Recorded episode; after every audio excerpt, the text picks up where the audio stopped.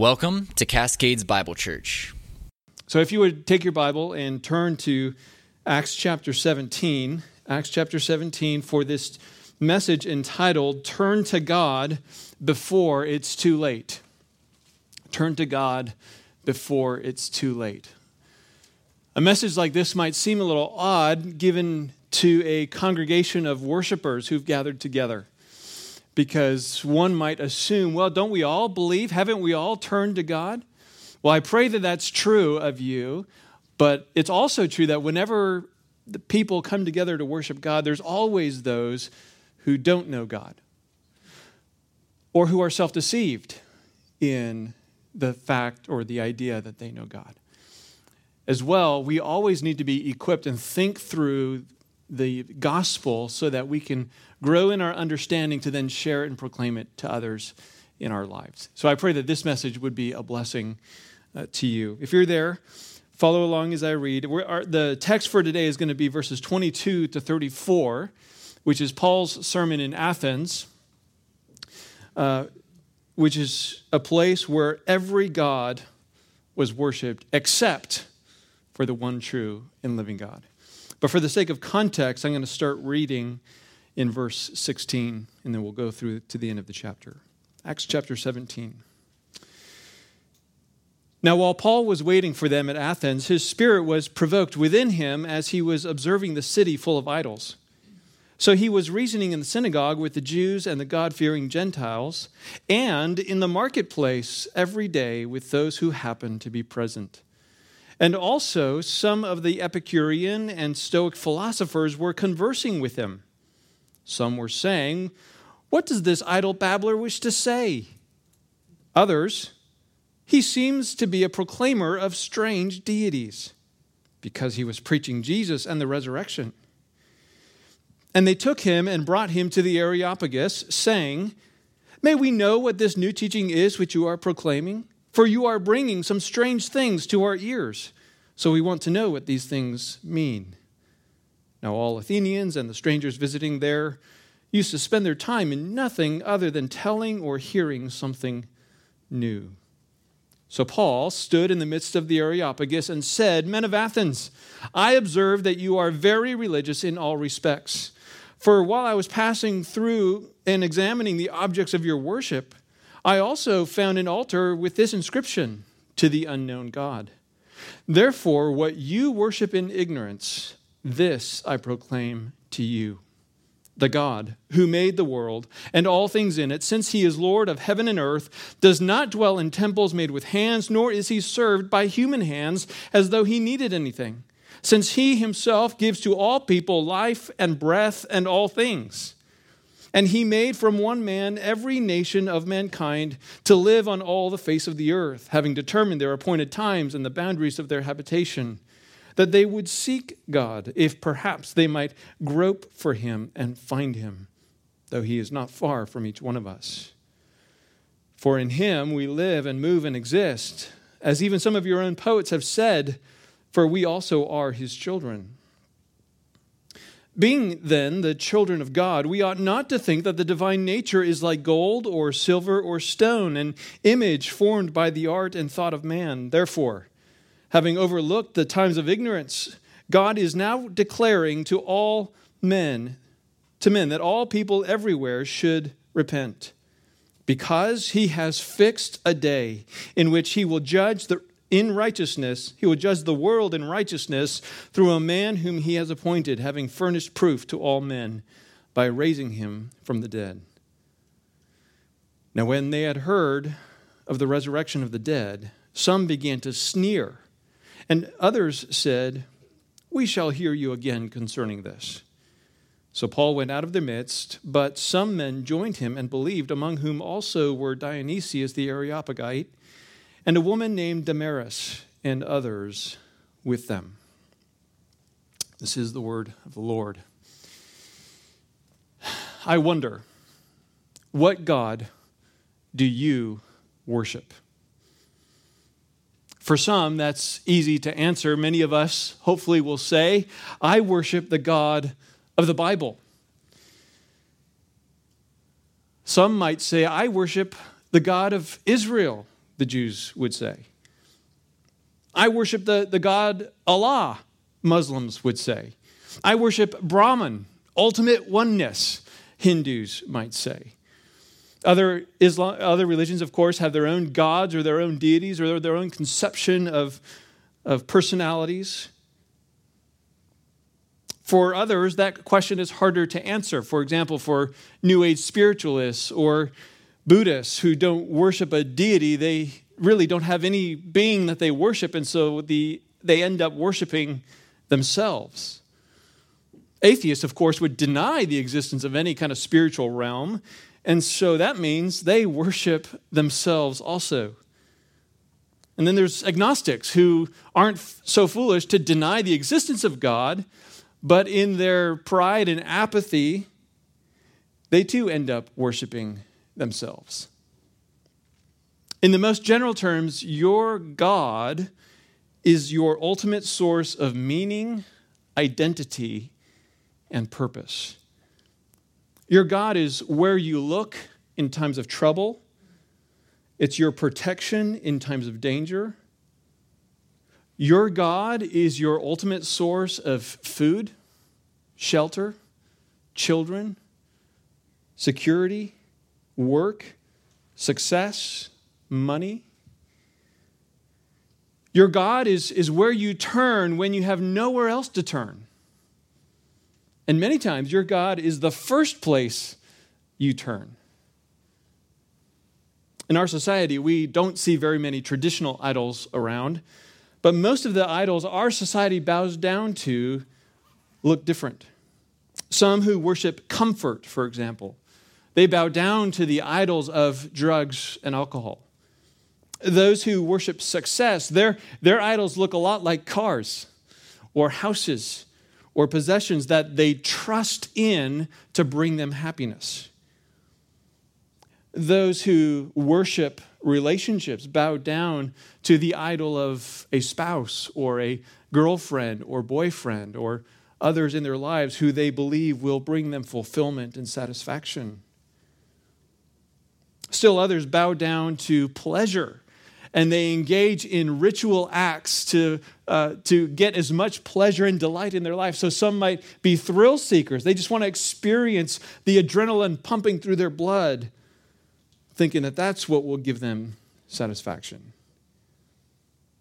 We could identify power, prestige, health, sports, any other idol that is rampant in our society. We live for those things. We, we give our money to those things thinking they will repay us with satisfaction and fulfillment and meaning and purpose. We get angry when our gods are insulted, like our sports teams. Uh, we get depressed when they fail us. Now, we don't think of ourselves as overly religious in our society. Some would have even deny religiosity altogether, but the reality is every person is a priest in their own religion. Paul Tripp said it well when he said, An idol of the heart is anything that rules me other than God. As worshiping beings, human beings always worship someone or some things. This is not a situation where some people worship and some people don't. If God isn't ruling my heart, someone or something will. It, it is the way we were made. Unquote. And so I ask again what, what God or what gods do you worship? Whatever the answer is, hear this. If your God is not the one true and living God, the God who has revealed himself through the prophets of old, as recorded in the scripture, and who has spoken to us through Jesus Christ, then your God is no better than the uh, gods of stone and gold and silver. And those gods, Psalm 115 says, have mouths, but they cannot speak. They have eyes, but they cannot see. They have ears, but they cannot hear. They have noses, but they cannot smell. They have hands, but they cannot feel. They have feet, but they cannot walk. They cannot make a sound with their throat. And then it says, those who make them will become like them. everyone who trusts in them. Those who worship false gods degenerate into blind, deaf, and mute people who will ultimately be destroyed in the judgment. This sermon in Acts 17 is preached to a people just like us. And it calls us to come to grips with our false conceptions of God and to know the truth about God. And it tells us that the resurrection of Jesus Christ, which we just sung about, is the very fact that proves not only who God is, but that he will judge us for our idolatry. There is no greater truth that we can give our attention to this morning. And so I would encourage you and urge you to sit up and pay attention to what the Word of God has to say. In verses 16 to 21 of Acts 17, we get the context of Paul's sermon. He's in Athens, that center of philosophical and religious and cultural life in ancient times. Uh, centuries earlier, it was the home of Plato and Socrates and Aristotle, as well as being the birthplace of Epicurean and Stoic philosophy, which he mentions in the passage. Athens was to philosophy what religion, or excuse me, what Nashville is to country music or what Hollywood is to movies. The Rome conquered Athens in 146 BC. Rome gave Athens the special freedom to maintain its identity and heritage as the center of Greek culture and religion. This explains why in verse 16, Paul says that he observed that the city was full of idols. And really, you could translate that that the city itself was submerged in, my, in idols. These idols were not of one deity or some small group of deities, these idols were of every deity. And in the midst of the hundreds of religions that were practiced there, there were philosophies. And named here are the Epicurean and Stoic philosophies. Epicureans didn't believe in a God, but rather divine pleasure as the ultimate thing. So some of them lived in that constant pursuit of pleasure by whatever means they could uh, achieve it. Others lived by trying to remove any pain or any discomfort from their lives. And then there were the Stoics who rejected polytheism and instead embraced pantheism, which means that everything is God. And so they sought to live in harmony with nature and practiced self discipline. Verse 18 there says that the Epicureans and the Stoics were the two primary schools of philosophy that Paul encountered and engaged with in the marketplace.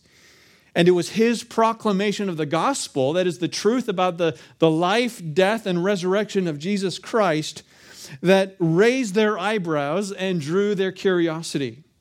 And so they took Paul to the Areopagus, which was the place where philosophies and religions were formally discussed and debated and assessed. And they said to him in verses 19 and 20, May we know what this new teaching is that you are proclaiming? For you are bringing strange things to our ears, so we want to know what these things mean. They say, We want to know this new teaching, and we want to know what it means. Paul's response which is this sermon recorded in verses 22 to 31, Paul's response is his answer to those two questions. And so, using the language of their questions, we can divide his sermon into two parts. The first part is know the true God. And the second part, know what God demands. They wanted to know this new teaching and what it means, and here it is know the true God and know what God demands. Consider the first, know the true God. Look again at verses 22 and 23. Paul says, So Paul uh, stood in the midst of the Areopagus and said, Men of Athens, I observe that you are very religious in all respects. For while I was passing through and examining the objects of your worship, I also found an altar with its inscription to the unknown God. Therefore, what you worship in ignorance, this I proclaim to you. Records indicate that it was against the rules of the Areopagus for speakers to pander to the audience. So when Paul says here that they are very religious in all respects, uh, this is more tongue in cheek, if not directly offensive to these Athenians. The, the preponderance of idols demonstrated a lack of conviction of that society. Yes, they had religious tolerance, but in their religious tolerance, they lacked conviction. In that environment, to point out their religiosity was to say that they were undevoted to any particular God. Now, obviously, that wouldn't apply to every individual. There would be those who, on their own, in their own heart and life, they would worship some, some God in a devoted way. But as a culture, as a society, they lacked the conviction to reject any religion or any philosophy out of fear that they might upset some God they didn't know about. No, they were not like the Athenians, or excuse me, the Ephesians who worshiped Athena if I'm remembering. That's not the right God name. Um, but the Ephesians worshiped one particular God as a society. Well, the Athenians were fearful of what they didn't know. They thought, let's worship every God and hopefully we don't miss any. And that's proven by the fact that Paul found that altar that said to the unknown God. It seemed that they believed that uh, if they worshiped a God, even in their ignorance, that that God would at least accept them because they tried. Interestingly, other ancient records record that there were many altars to unknown gods. So this particular altar was just one of many attempts on the, the part of the Athenians to address gods that they didn't know. As a society of polytheists, that is, many, there are many gods, and pantheists, that everything is God, they were driven by fear and ignorance. Every religion makes its claims, every philosopher spouts his ideas, but who's to say who's right? Can anyone declare to have definitive knowledge of God? Can anyone say what I'm saying is true and everything else is false? Well, the Athenian culture and our culture today would say no. No one can know what is absolutely true. No one can say that, that what I'm saying is right and what you're saying is wrong. They would say exactly what people say today I have my truth, you have your truth.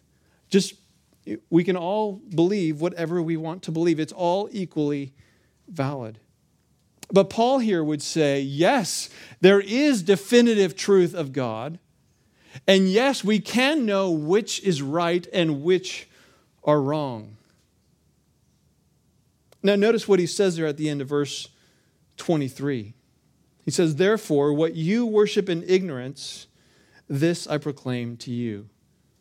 In saying this, Paul does not equate the true God with that idol to an unknown God, Rather, grammatically, when he says what you worship, that's referring not to the idol itself, that he's going to give them a new label to stick on them, but rather it's referring to the fact uh, that everything that they worship in ignorance is what he is proclaiming to them as the true God. He, he's going to clear up that ignorance in their life. What they've lacked in substance, what they've lacked in reality, he's not going to fill in the gaps so they can reject all of the, what's false and worship that which is true. Now, specifically, what he declares in the following verses is that God reigns and that God sustains and that God ordains. Those are three truths that Paul declares about the one true living God that he reigns, that he ordain, that he sustains, and that he ordains. In saying what he says, he proclaims the transcendence of God, that is, that God is above and outside of his creation, but he also affirms the immanence of God, that God is involved in his creation. And we'll see that even though Paul does not, does not quote Scripture directly, everything he says is founded in the Scripture itself. Look at verse 24 to see that God reigns. He says, The God who made the world and all things in it, since he is Lord of heaven and earth, does not dwell in temples made with hands. As Paul looks around the city of idols and temples and altars, he declares that the true God does not dwell in temples made with hands. He is not constrained by time and space such that he has to take up residence in one place or another as, as though he can be confined where people have to come and visit him.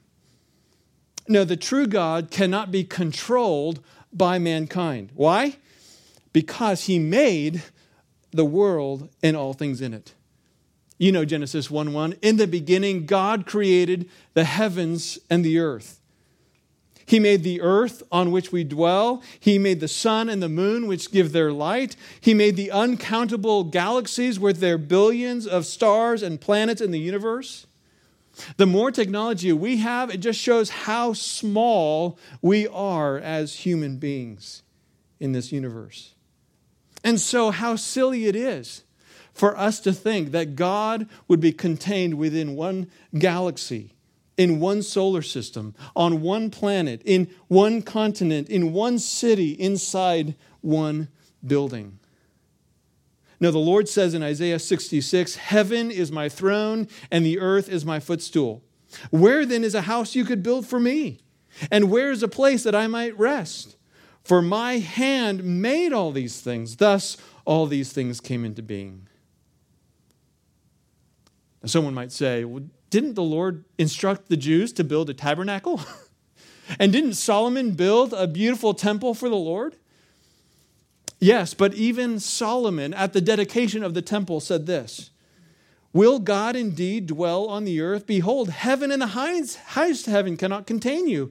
How much less this house which I have built? The, the tabernacle and then later the temple were the center of Israel's worship, not because God himself was contained in that place, as though God has boundaries, but rather because the people needed boundaries. They needed a place so that they wouldn't fall and devolve into self defined religion. Note how he concludes, or, or the conclusion that he makes about the fact that God is the creator there in verse 34 uh, 24 he says the god who made the world and all things in it since he is lord of heaven and earth. As creator god is the rightful sovereign over creation. If you think of it this way god has the sole intellectual and property rights to all that he has made he made it, so it belongs to Him. And He alone has the ownership and authority to do according to His will whatever He wants to do, which is another way of saying He reigns. He reigns over all. Psalm 24 1 says, the, Lord, the earth is the Lord's and all it contains, the world and those who dwell in it. For He founded it upon the seas and established it upon the rivers. Psalm 89 says, The heavens are yours, the earth are yours also the world and all it contains. You have founded them, the north and the south. You created them. Everything belongs to God because everything was created by God. And as a result, he reigns and he exercises his sovereign rule. As Isaiah 45 says, I am the Lord and there is no other, the one forming light and creating darkness, causing well being and creating calamity. I am the Lord who does these things. The Lord Himself takes responsibility for everything that happens. So, my friends, make no mistake of who is in charge of the universe. The Lord reigns, it says in Psalm 93. The Lord reigns, we're told in Psalm 96. The Lord reigns, let the earth rejoice, Psalm 97 says. The Lord reigns, let the peoples tremble says Psalm 99. So, my friends, there, there is no God of war. There is no God of rain. There is no God of harvest. There is no God of fertility or any other God who reigns over anything. There is only one true and living God, and he reigns over everything. Now look at verse 25 to see that God not only reigns, he sustains. Paul says, nor is he served by human hands as though he needed anything, since he himself gives to all people life and breath and all things. It's obvious that the idols of men need to be served. The most comical example in Scripture is Dagon, the god of the Philistines, who, when they had brought the ark of the Lord, which they captured from the Israelites, they brought it into Dagon's temple. And the next day they came in, and Dagon had fallen down before the tabernacle as if to worship the, the one true and living God. And so what happened? Well, Dagon couldn't get up and come back to his proper position. No, he needed the hands of men to put him up. And then they, the next day they found him again, and this time his head was cut off and his hands were, were broken off. And so he couldn't fix himself, so he needed people to come fix him and put him back together. False gods need to be served by men. They, men bring food to feed their gods. But because their gods can't eat anything, the men either need to throw it away or eat it themselves. They have hands and feet, but they can't move. And so their worshipers need to come and clean them off and dust them and, and do maintenance on them. That's not true of God. The true God does not need anything, He doesn't need to be served, He does not need to eat. He doesn't need to be dusted off or picked up and moved around. As the infinite, eternal God, there is nothing in this finite, temporary world that the true God needs. In fact, in Psalm 50, the Lord declares, I know every bird of the mountains and everything that moves in the field is mine. If I were hungry, I wouldn't tell you. For the world is mine and all it contains. Shall I eat the flesh of bulls and drink the blood of male goats? In that psalm, he's explaining that the purpose of the sacrifices are not to feed God as though he needed food, but rather to demonstrate obedience and thanksgiving on the part of the worshiper. The true God who transcends creation doesn't need anything from his creation. On the contrary, he is the one who sustains his creation. Again, he said, He himself gives to all people life and breath and all things. The scripture says that the very fabric of the universe is held together by the power of God. Hebrews 1 2 says that the world is upheld by the word of the power of Christ. Though the Lord did indeed create the natural laws which which sustain the universe in a sense, the reality is it's God Himself who sustains those natural laws. And He will sustain them until He chooses to do away with this universe. But the day will come when God, God's will will be to no longer sustain this planet or this universe. And all those natural laws will unravel, and the heavens and the earth will be destroyed. And in its place, Scripture says, He will create a new heavens and a new earth with different laws, as indicated by the fact that in the eternal state there will be no sun, there will be no night. God will dwell with His people, and there will be no sleep. So God sustains the universe, and He also sustains life. Speaking of creatures, Psalm 104 says, They all wait for you to give them their food in due season. You give to them, they gather it up. You open your hand, they are satisfied with good. You hide your face, they are dismayed. You take away their spirit, they expire and return to their dust. You send forth your spirit, they are created. God sustains life. Jesus said in Matthew 6 Look at the birds of the air, that they do not sow, nor reap, nor gather into barns, yet your heavenly Father feeds them. Are you not worth much more than they? Elsewhere, Jesus said, Are not two sparrows sold for a cent, yet not one of them will fall to the ground apart from your Father? Again, God sustains life. That's just a, a small sampling of the many passages of Scripture that teaches that God is the source of life. He gives life to every creature, and when He chooses, He takes it away. My friends, your heart is beating right now. Not because of anything that you're doing, but because God is sustaining your heart. You've been sitting here inhaling and exhaling without thinking about it. Not because of anything that's in you, but because God Himself is sustaining your life and your breath. You're here warm and well fed because God has given you clothing and food. He's given you a mind that can reason, and eyes that can see, and ears that can hear, and a body that can move. All that you have is from Him. Whatever you've accomplished, whatever you've accumulated, whatever health you have, you, you can do nothing on your own. Scripture says, What do we have that we have not first been given? God is sustaining our life moment by moment by moment. So don't ever think that God needs something from you, because the reality is you need everything from God. Don't ever think that God owes you something, because He doesn't owe you anything. You owe God everything.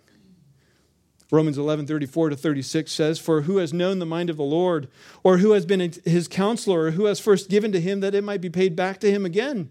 For from him and through him and to him are all things, to him be the glory forever. Amen. So, my friends, know that the true God reigns, he sustains, and third, that he ordains. Look at verses 26 to 28. He ordains.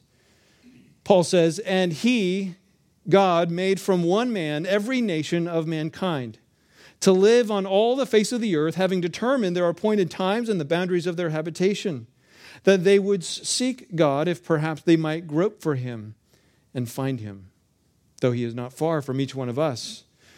For in him we live and move and exist, as even some of your own poets have said, for we also are his children. As the Lord of heaven and earth, he not only sustains his creation, but he ordains the movement of mankind and the purpose for which people exist. Note how Paul unapologetically declares the straightforward understanding of Genesis 1 and 2 by saying that God created from one man every nation of mankind. This stands in contrast not only to the modern theory of evolution, but also to the ancient stories of how mankind came to be. The Greeks were like many other nations, they were racists. And they thought they were a superior race as Greeks than every other race, whom they called barbarians. But here, Paul says that there is one human race because we all came from one and the same man, Adam, whom God created. And then he says to them that he made them to live on all the face of the earth, having determined their appointed times and boundaries of their habitation. You recall that when Noah and his family came out of the ark, in Genesis 9, God gave them the same mandate that he had given Adam and Eve, namely to multiply and spread throughout the earth. And then in Genesis, Genesis 11, we learn that mankind rebelled against that mandate and they all stayed together and said, Let's make a name for ourselves and build a tower. So, what did God do? He confused their language and he forced them to spread all over the earth. And so the scripture says, uh, The Lord confused the language of the whole earth, and from there the Lord scattered them abroad over the face of the whole earth. So, God not only ordains the, the spread and location of man, but he also spreads, or excuse me, he also ordains the rise and fall of nations. In Daniel 2, you might recall that Nebuchadnezzar, king of Babylon, had a dream which Daniel interpreted. And in that dream, the Lord presented to Nebuchadnezzar the future of nations on the earth. In that dream, the Lord prophesied the rise and fall of Babylon, Medo Persia, Greece, and Rome. In some, some of those cases, centuries before those nations existed. And so, before those kingdoms came into existence, their rise and fall were ordained by God. It's this very reality that separates the Lord from all other false gods. Isaiah 46, 9 to 11, the Lord says, Remember the former things long past, for I am God and there is no other. I am God, there is no one like me, declaring the end from the beginning and from ancient times things which have not been done, saying, My purpose will be established and I will accomplish all my good pleasure, calling a, a bird of prey from the east and a man of my purpose from a far country. Truly I have spoken, truly I will bring it to pass. I have planned it, surely I will do it. Well, what is God's purpose in the creation of man and in ordaining the history of man? Paul says it there in verse 27. He says that they would seek God if perhaps they might grope for him and find him, though he is not far from each one of us. Earlier, we saw the transcendence of God, that, that he is above and outside his creation as the creator and sustainer and ordainer of all things. Here we see that he is involved in his creation, he is immanent in his creation, such that we can now search for him and find him. The Lord made himself known to all mankind, Romans 1 says, For since the creation of the world, his invisible attributes, his eternal power and divine nature have been clearly seen, being understood through what has been made, so that they are without excuse. As creatures, we know that there must be a creator. It would be irrational in this vastly complex world that's particularly designed for the sustaining of human life and discovery. It's impossible that that would all happen by accident.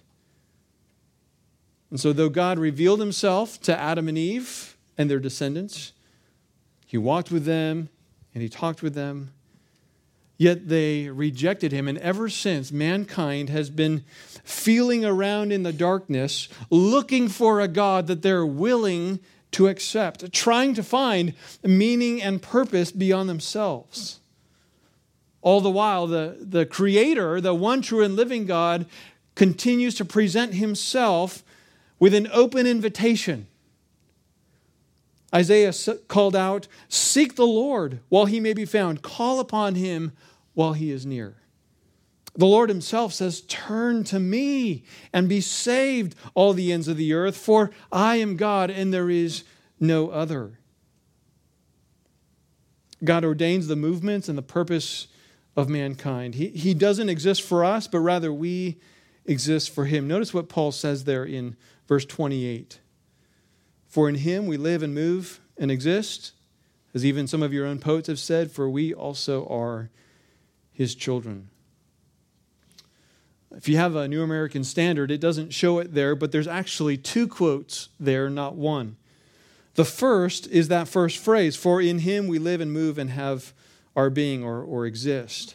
And the second quote is, for we also are his children. If you're familiar with Paul's letter to Titus, where Paul refers to uh, the Cretan church or the Cretan people uh, as liars, evil beasts, and lazy gluttons, that statement is a quote from Epimenides, who is a, a, Cretan philosopher from centuries before. The statement here in verse 28, for in him we live, live and move and exist, is from the same poem of Epimenides that Paul quotes in Titus 1. The second statement therefore, we also are his children, is by Aratus, a quote, a poet from Cilicia, where Paul grew up uh, you know, before he was saved. And both poets lived hundreds of years earlier. So by this point, they were classics, if you will, uh, in the Greek culture. And also, the, both of those poems were written about Zeus. They, they were poems about the, the god that the Greeks worshiped, Zeus. They were not at all about the God of the Bible. So, why does Paul quote a false religion uh, that speaks about God?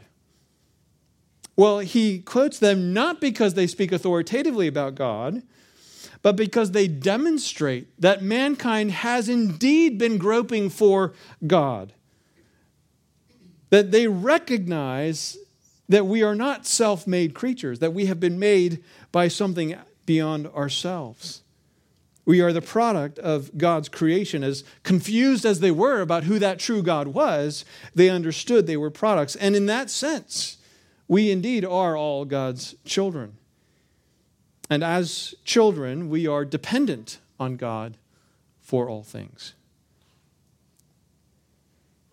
My friends, these are the truths about God that Paul declares and in which, in which you need to know. God reigns, God sustains, and God ordains. He is the creator of heaven and earth. He is the Lord of all, the supplier of all that we need, and He made you to seek Him.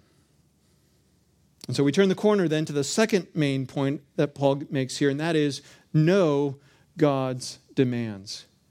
Know God's demands. It's not enough to just know these truths about God, these truths have implications. They place demands on our life. And in this public proclamation of the true God, Paul gives three commands.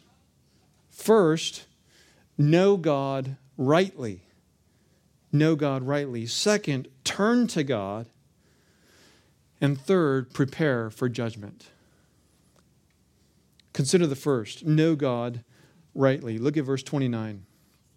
Being then the children of God, we ought not to think that the divine nature is like gold or silver or stone, an image formed by the art and thought of man.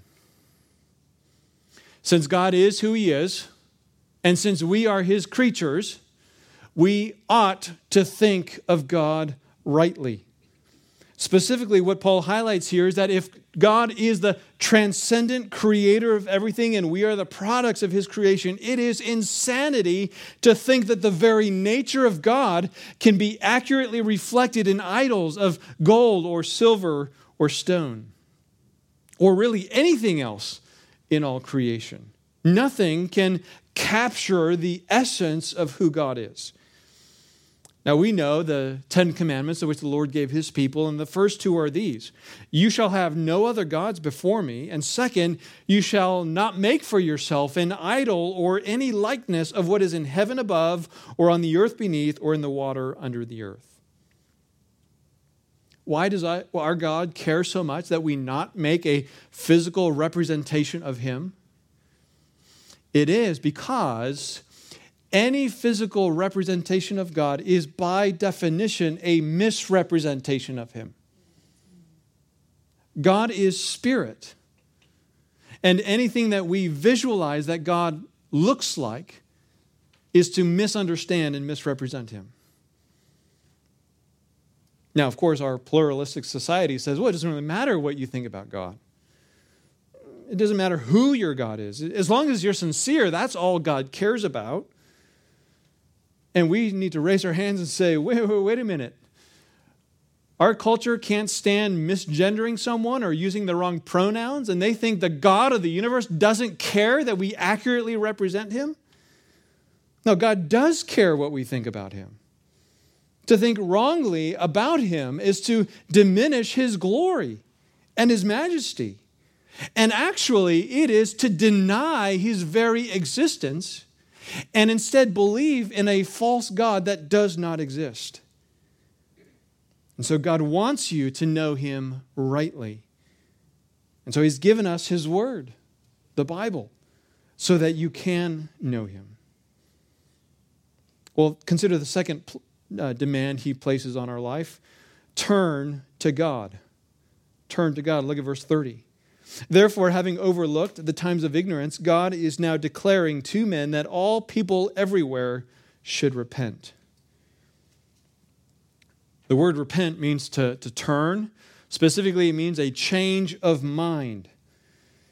So clearly, when he says that all people are to repent, he means that they are to reject their false thoughts about God and instead embrace and believe what is true about God. Notice what Paul says there when he says God has overlooked the times of ignorance. This is a brief way of saying that for much of human history, the Lord, as the Lord's plans unfolded, he, his interaction with humanity really focused on one people group, his chosen nation, Israel. And they were to be a city on a hill. They were to proclaim the glory of God, they were to reflect the majesty of God, and the nations were to be drawn to that nation to worship the one true God. Problem is, they failed. And they exchanged the true God and they preferred to worship all of the gods of the nations around them. And in, in doing that, they misrepresented God. Ezekiel often talks about how they profaned the name of the Lord because they set him aside and worshiped the false God. They proclaimed to the world that the true God is not worthy to be worshiped. And so, God has established a new people group, the church, whom he has commissioned not to be a city on a hill, but rather to be ambassadors to go throughout the world proclaiming who this God is. And that's what Paul does here. Having heard the testimony of the true God from Paul's lips, the Athenians and you as well are commanded by God to turn to this true God, to repent of any idolatry that's in your heart, and instead to worship the one true and living God. This is not a suggestion. This is not a recommendation. This is not a truth claim that you can set aside or, or set alongside other truth claims. This is a command. Uh, the word declaring here is uh, usually translated as command or order in the New Testament. Now, why should you obey this command? Well, it's because of the third demand that God places on your life, and that is prepare for judgment.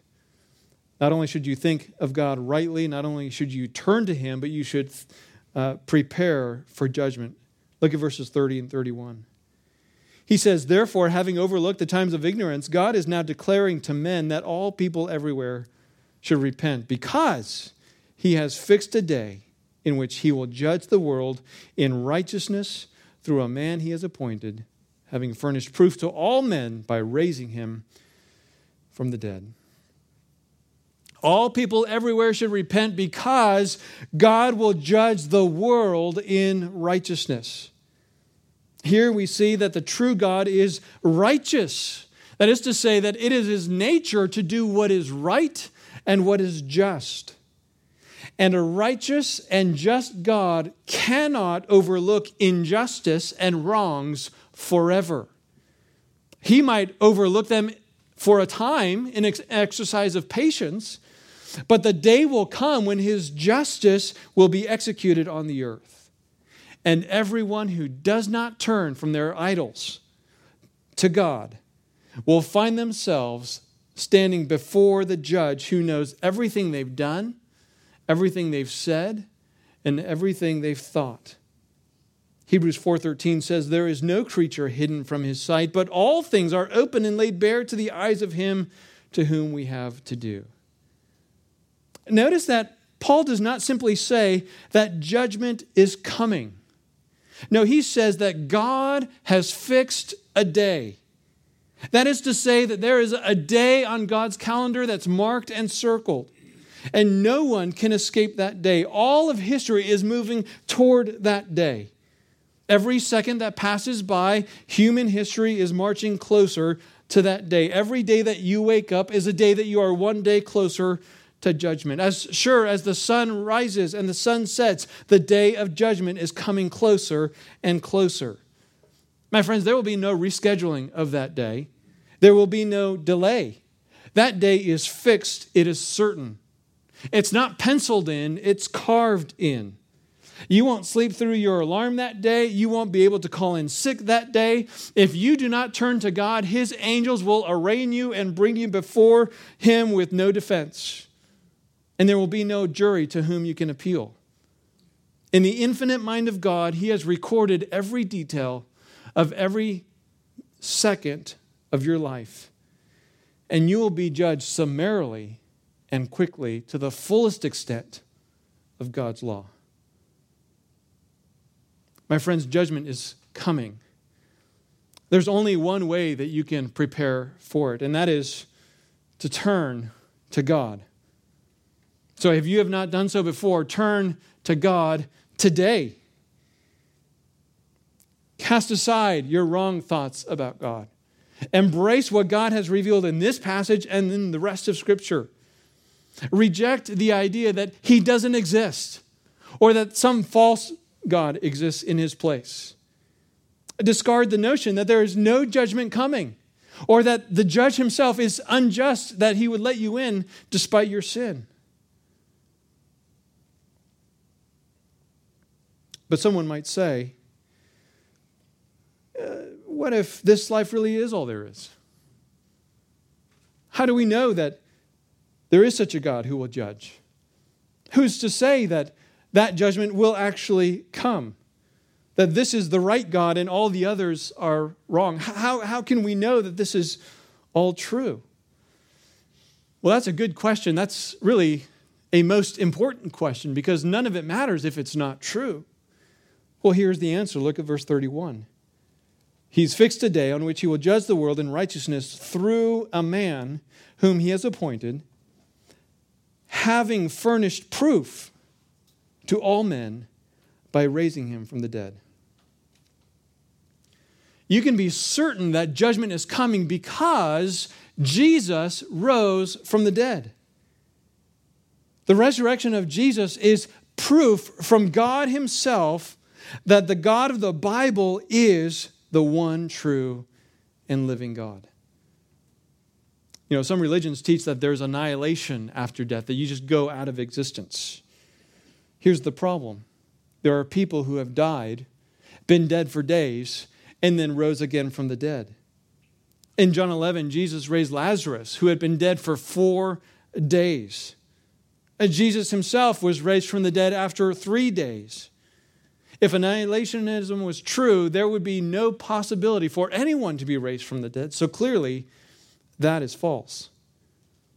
Most religions teach that there is some kind of afterlife, whether they teach that you just become part of some amorphous spiritual realm or you are reincarnated into some other being here on the earth or there's some kind of paradise. Most inventors of religion affirm that there's something that happens to you after you die and you live on in some form or another. Here's the problem none of those religions have ever proved it. None of them have ever died, gone through that experience, and then come back to say, I was right. It's true. Not only that, none of them have ever claimed to have done that. No one's ever said, Yeah, our, our spiritual leader died and he went and saw these things and then he came back from the dead. No one has ever even tried to do that. Only the God of the Bible, only the one true and living God who has revealed himself throughout history and mankind or to mankind by performing miracles and sending prophets and predicting the future. Only He has furnished proof by raising Jesus Christ from the dead. Now, one would be right to ask how, how does raising Jesus from the dead prove all of that? Well, it's simple. Throughout those last three years of his life, when Jesus was ministering and teaching, uh, he taught about God from the Old Testament. And his life, death, and resurrection fulfilled hundreds of prophecies that were in the Old Testament. He declared that he himself was the Son of God, and thereby claiming to have the very nature of God. And he proclaimed that not only is judgment coming, but that he himself would be the one who would judge. He said in John 5 22, For not even the Father judges anyone, but he has given all judgment to the Son. And he gave him authority to execute judgment because he is the Son of Man. Do not marvel at this, for an hour is coming in which all who are in the tombs will hear his voice and will come forth, some to a resurrection of life, and others to a resurrection of judgment. Now, if Jesus had said those words and then died, never to be seen or heard from again, we would be right to be skeptical of its truth. But that's not what happened. Jesus died, and three days later, the Father raised Jesus from the dead. And that's important because the true God would not raise a false prophet who misrepresented him from the dead. But God the Father raised Jesus from the dead, validating that Jesus is, in fact, who he claimed to be, and that everything that he said was, in fact, true.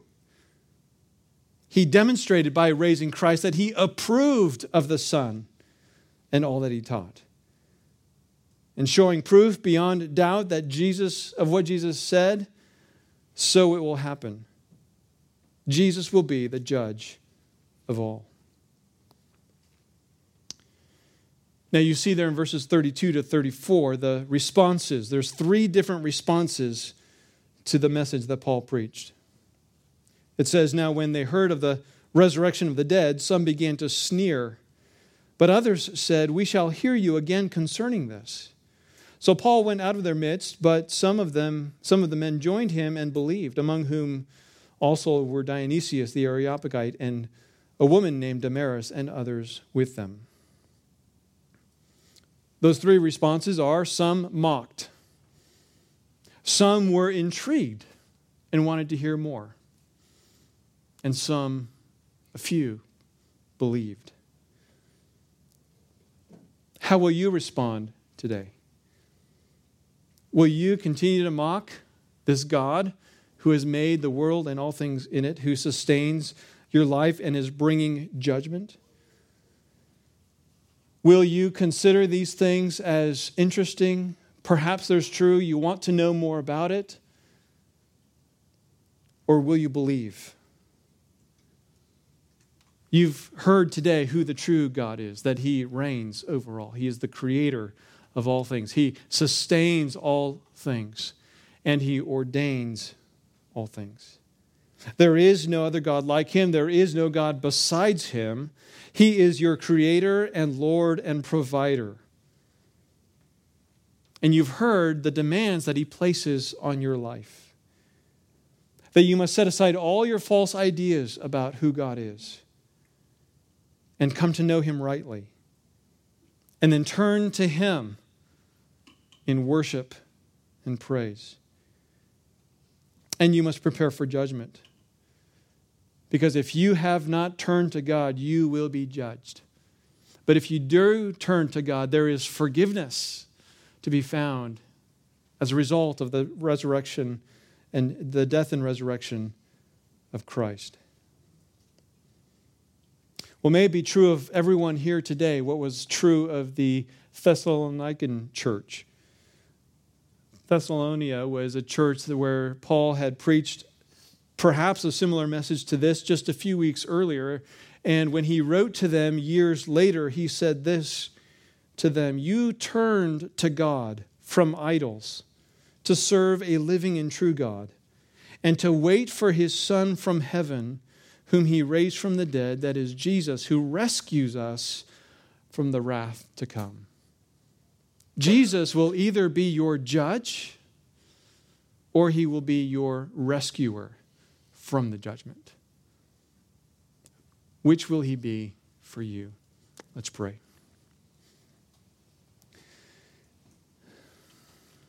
Our Father, as we are confronted with these truths, those who believe are encouraged because we're reminded of who you are, that you are God over all. That we need not fear anything in this life because you are in control Nothing is outside of your control. Nothing takes place apart from what you have ordained. And we know from your word that all that you ordain is for your glory and our good. And we believe you because you have granted us eyes to see, and you have given us the gift of faith and repentance, and you've given us life. And so we worship you as the one true and living God. I pray for those of us who have believed, Lord, that you would Give us a heart that is seeking to proclaim you to those around us.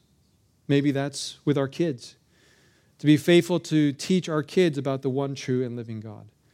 Maybe that's with our coworkers or other family members or people in our community that we interact with. Lord, I pray that Cascades Bible Church would be a church that is fulfilling that work as ambassadors and proclaiming Christ, not just on Sunday mornings, but with every opportunity they have. Lord, I pray for those in this room who secretly or maybe even openly have rejected you. that they've sit, sat here Sunday after Sunday in apathy and unbelief. Lord, I pray you would open their eyes to see that judgment is coming, that they can't wait until life changes and it becomes important for them. Lord, cause them to believe in you today. Lord, let no one leave here today worshiping false gods, but may all leave as worshipers of the one true and living God. We ask these things in his name. Amen. Thank you for listening. We hope you've been encouraged by today's message. For more information or more messages like this, visit us at cascadesbiblechurch.com or subscribe via your favorite podcast app.